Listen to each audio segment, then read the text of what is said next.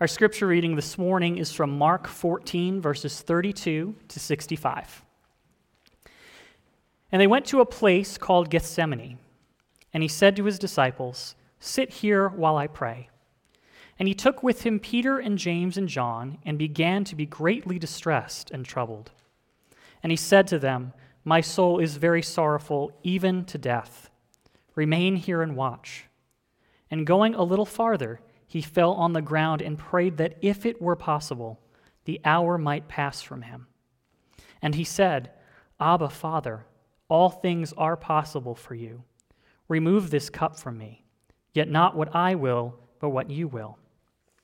And he came and found them sleeping, and he said to Peter, Simon, are you asleep?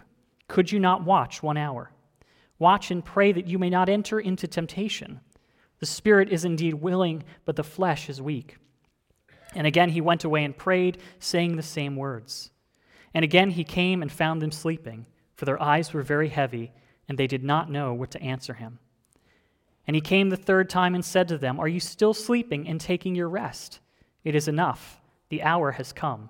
The Son of Man is betrayed into the hand of sinners. Rise, let us be going. See, my betrayer is at hand.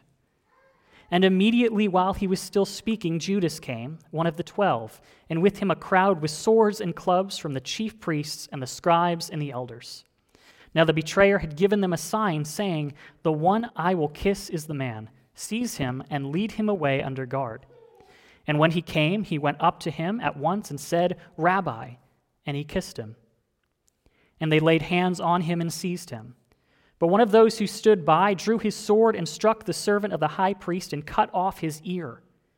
And Jesus said to them, Have you come out as against a robber with swords and clubs to capture me? Day after day I was with you in the temple teaching, and you did not seize me. But let the scriptures be fulfilled. And they all left him and fled. And a young man followed him with nothing but a linen cloth about his body. And they seized him but he left the linen cloth and ran away naked. And they led Jesus to the high priest, and all the chief priests and the elders and the scribes came together. And Peter had followed him at a distance, right into the courtyard of the high priest. And he was sitting with the guards and warming himself at the fire. Now the chief priests and the whole council were seeking testimony against Jesus to put him to death, but they found none. For many bore false witness against him, but their testimony did not agree. And some stood up and bore false witness against him, saying, We heard him say, I will destroy this temple that is made with hands, and in three days I will build another not made with hands. Yet even about this, their testimony did not agree. And the high priest stood up in the midst and asked Jesus, Have you no answer to make? What is it that these men testify against you? But he remained silent and made no answer. Again, the high priest asked him, Are you the Christ, the Son of the Blessed? And Jesus said, I am. And you will see the Son of Man seated at the right hand of power and coming with the clouds of heaven. And the high priest tore his garments and said, What further witness do we need? You have heard his blasphemy. What is your decision? And they all condemned him as deserving death. And some began to spit on him and to cover his face and to strike him, saying to him, Prophesy. And the guards received him with blows. The prophet Isaiah declares that the grass withers and the flower fades, but the word of the Lord stands forever. Friends, this is the word of our Lord. Thanks be to God. Have you ever been betrayed or maybe lied about, falsely accused of something? These can be very difficult moments in our lives. When a friend decides that personal gain is more important to them than your friendship. Or when friends aren't there for you in your time of need. Or when you're ridiculed not for doing the wrong thing, but for doing the right thing. But if you've ever experienced this, I have good news for you this morning. The God who made heaven and earth understands. In fact, he experienced it all so that he could rescue you and me. In our passage this morning, we see crucial events in Jesus' life leading up to the crucifixion. And these show us the lengths that Jesus went to save us, but also remind us that our God is a God who understands. So, one key thing we see in this passage this morning is that Jesus submits to the will of the Father even in deep distress. Following the Passover supper, he takes his disciples to the Garden of Gethsemane. He is greatly distressed, troubled. His soul is very sorrowful, even to death. That is strong language. He's mere hours away from the crucifixion, the most torturous death known to humanity, even to this day. But he doesn't just face death. He will experience the fullness of the wrath of God upon him for our sin.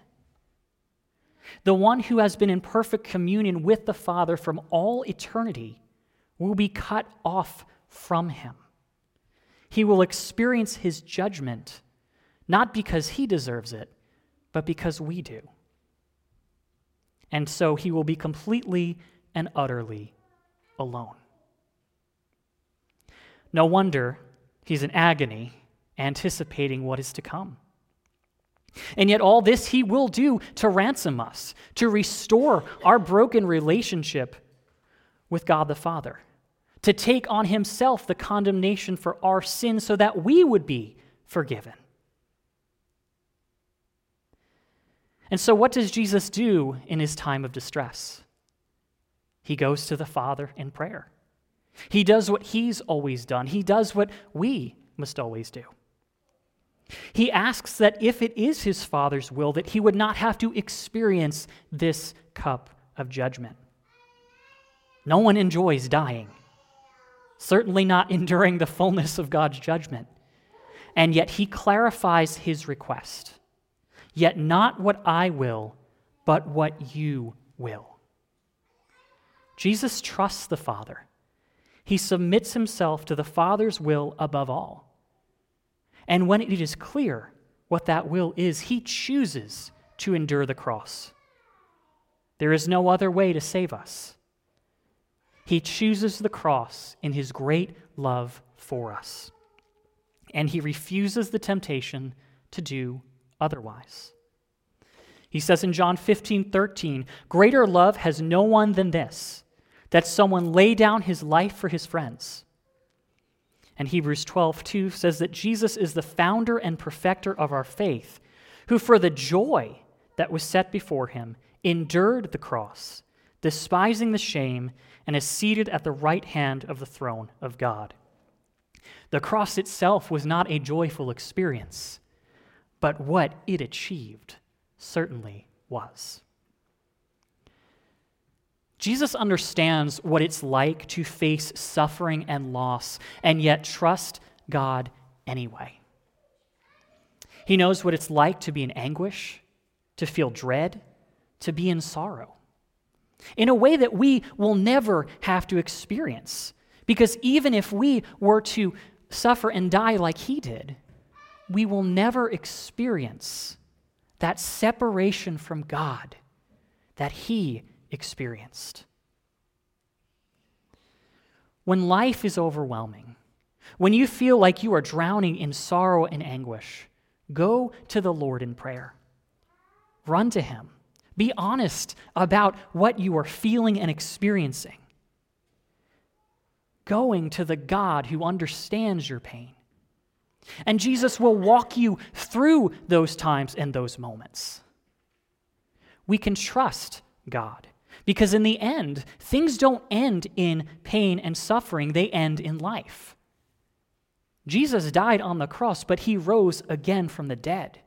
And all of us who trust in him will do likewise.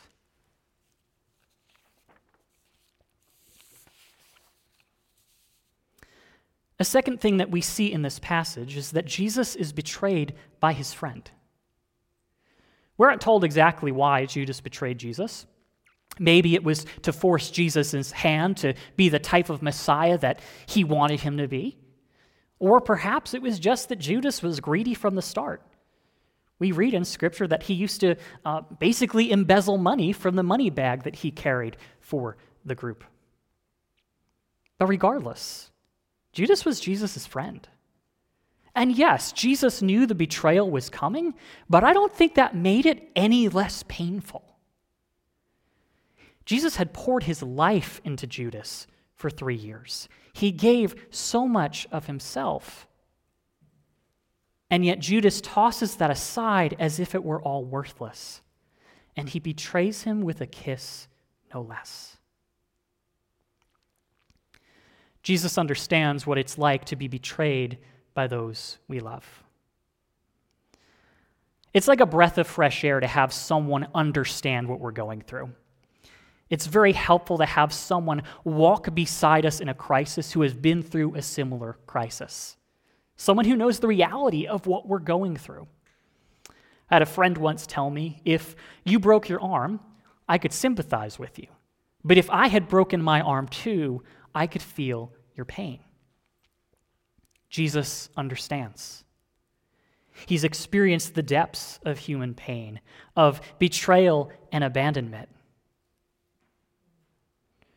If you've ever known the betrayal or hurt from someone you love, know that Jesus understands your pain and will walk with you through it to the other side.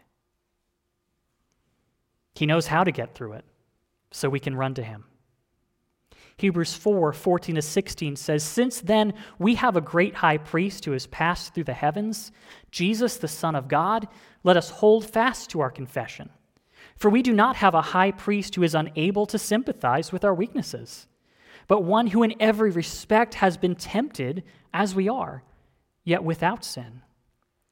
Let us then with confidence draw near to the throne of grace, that we may receive mercy and find grace to help in time of need when we are tempted to run from God in our hurt, let us instead run toward Him in our time of need. The third thing we see in this passage is that Jesus is unjustly arrested, tried, and rejected. One of my best friends was arrested and charged for a crime that he didn't do. And the amount of anguish and pain this caused him was unbearable. Those of us who have had rumors spread about us know uh, how distressing that can be. Those of us who have been falsely accused at our job or somewhere know how distressing and painful it is. Those who have experienced injustice know how gut wrenching it can be. And Jesus understands. See, he's on trial for his life in this passage in a kangaroo court. They've already made up their minds.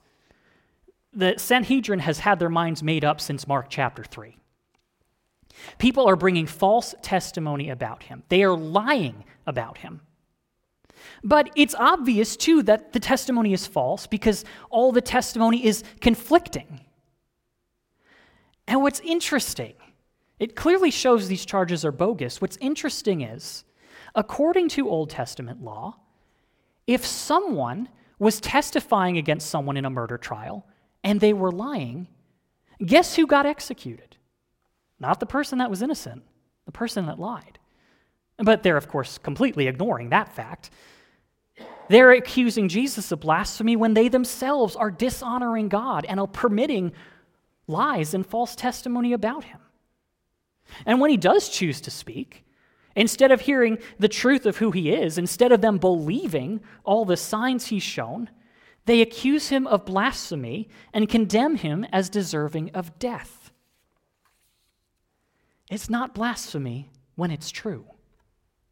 He tells them that he is the Messiah the, who will fulfill the prophecy of Daniel 7. He'll be seated at God's right hand, coming with the clouds of heaven, giving a kingdom and dominion that will not pass away. And the truth makes them want to kill him. They beat him, they mock him, they reject the one who came to save. And this truly is the greatest injustice in all of human history.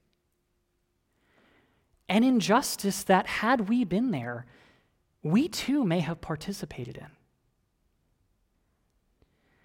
And yet, it was this very injustice that God planned and used to save all of us who trust in Christ. Jesus understands what it's like to experience brutal injustice. For anyone who's lost a job because their coworkers conspired against them. For anyone who's had to pass by classmates who have been spreading vicious rumors about them online. For anyone who's ever been mocked, beat up, screamed at, rejected, or despised, Jesus understands. He will walk with you through it to the other side. And God will vindicate you. If not here and now, certainly at Christ's second coming. The truth always comes out. Run to the Lord in every bitter moment because He does understand. He is the God that understands. But there's even more to it than this. Because the ultimate conclusion of everything that we're saying this morning is that Jesus endured this all to save us.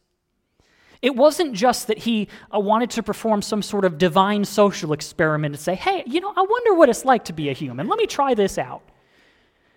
This was salvation. He identifies with us so that he can restore us to God. He endures all of it the torture, the betrayal, the abandonment to save us so that we would not just stand before God forgiven, but holy, righteous, and blameless, as He takes our sin upon Him and gives us His righteousness and goodness. Everything that happened that night was part of the plan of God to save His wayward people. Because we could never rise up to God on our own. Our sin was too great. And so instead, God came down to us. He became human like us. And he brings us to his side by way of his death and resurrection. These are the lengths that God's love will go to rescue an undeserving people like you and me. And if you have not known the depths of that love and grace. Let's talk because there is nothing like it. He calls us all to know him. And so, friends, this morning, embrace the reality that Jesus understands all that we endure in life and that he endured it all to save us. Let us pray. Lord, how could we ever say thank you? You who became like us to save us. Thank you for your mercy and your kindness. Help us to embrace that every day, to look to you in every joy and sorrow. Draw us nearer to you, Lord. Thank you for all that you have done. In Jesus' name, amen.